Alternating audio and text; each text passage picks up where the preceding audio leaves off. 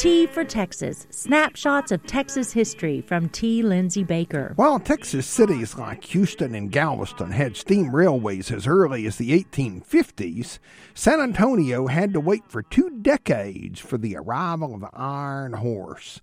The isolation of the city finally came to an end in 1877 when the steel rails of the Galveston, Harrisburg, and San Antonio Railway, known as the Sunset Line, reached the city in February 18. 1877.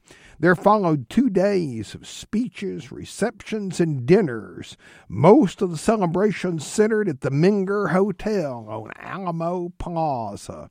The celebration for the arrival of the railroad did not take place without problems, though most of them were of a good natured sort.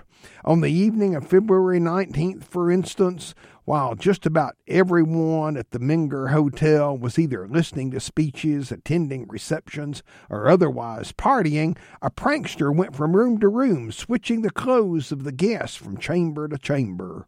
One irate visitor came downstairs the next morning for his breakfast wearing a suit far too tight and a tiny little hat that would barely cover his head, while on one foot he had a number five Congress gaiter and on the other a number 12 cowhide boot.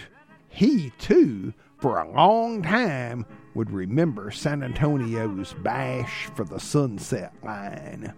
T for Texas with T. Lindsay Baker is produced by KTRL Radio at Tarleton State University in Stephenville, Texas. More information at tfortexas.org.